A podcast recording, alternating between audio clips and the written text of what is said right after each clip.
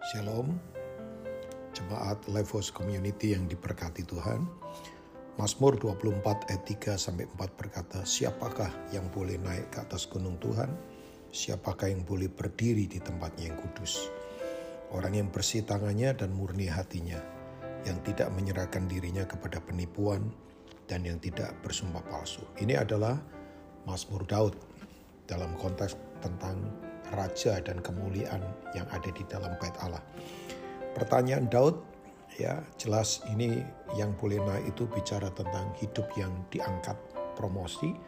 Saya tidak bicara hanya sekedar materi, tapi ini tingkat kedewasaan iman, karakter yang bertumbuh, kemudian kekuatan rohani yang terus kuat di dalam hidup kita.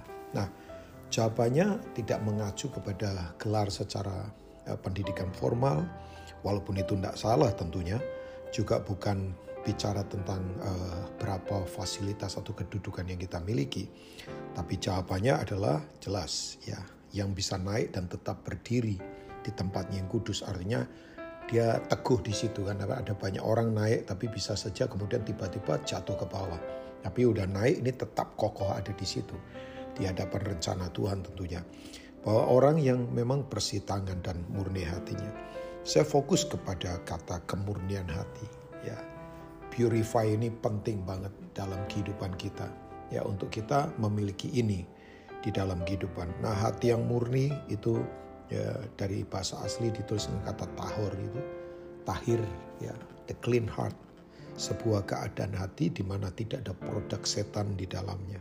Nah kenapa sih penting sekali memiliki kemurnian hati sebab ternyata Orang yang murni hati itu adalah orang yang selalu punya pandangan rohani itu tajam dan kuat.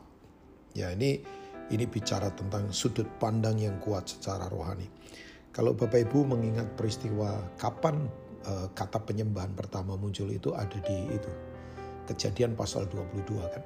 Nah itu bukan sekadar bicara nyanyi ataupun uh, sebuah liturgi agamawi karena itu kan bicara soal ketaatan pengorbanan di mana Abraham mempersembahkan orang yang dia paling kasih Ishak ya. Tapi yang luar biasa ya waktu dia naik eh, ke salah satu gunung yang Tuhan tentukan ya dua bujangnya dia berkata begini kalian tinggal dulu di sini kami akan sembahyang nanti kami akan kembali. Seharusnya kan kalau bahasa logika secara pandangan manusia kami akan naik nanti aku kembali kepadamu karena Ishak kan yang dikorbankan tapi bahasanya Abraham ini adalah bahasa yang berbeda. Ya, dia tahu siapa Tuhan bahwa kami akan sembahyang, nanti kami akan kembali. Dia yakin, ya walaupun Tuhan tidak bercanda loh menyuruh Ishak dikorbankan itu bukan Tuhan bercanda dan pura-pura enggak, itu asli beneran. Tapi sudut pandangnya Abraham itu berbeda. Nah, orang yang punya kemurnian hati makanya penyembahan itu harus punya itu tuh harus punya aspek prinsip yang kuat namanya obedience, ketaatan. Saya ingat kita sekarang digiring penyembahannya nyanyi, tepuk tangan lah, acara-acara yang megah-megah dengan lampu-lampu yang hebat-hebat, panggung yang semarak.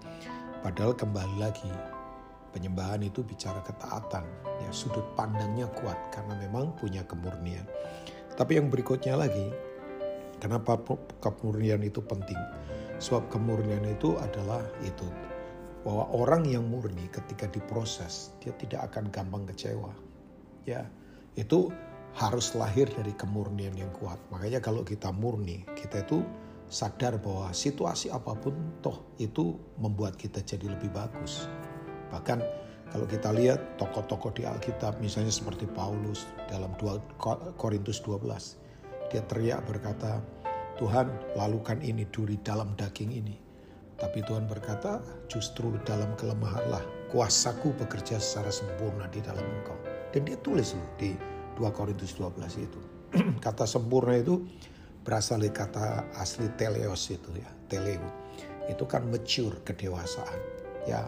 Nah, saya meyakini kemurnian ini penting sekali karena membuat kita punya respon yang kuat. Makanya Yakobus berkata, kamu mesti happy in the testing. Kamu mesti bersuka cita dalam pencobaan, sebab itu menimbulkan ketekunan, tahan uji, dan kamu tidak kekurangan sesuatu apa pun. Ya itu Itu hasil-hasil dari hati yang penuh kemuliaan. Tapi berikutnya lagi, di tempat yang murnilah kemuliaan Tuhan akan dinyatakan secara dahsyat.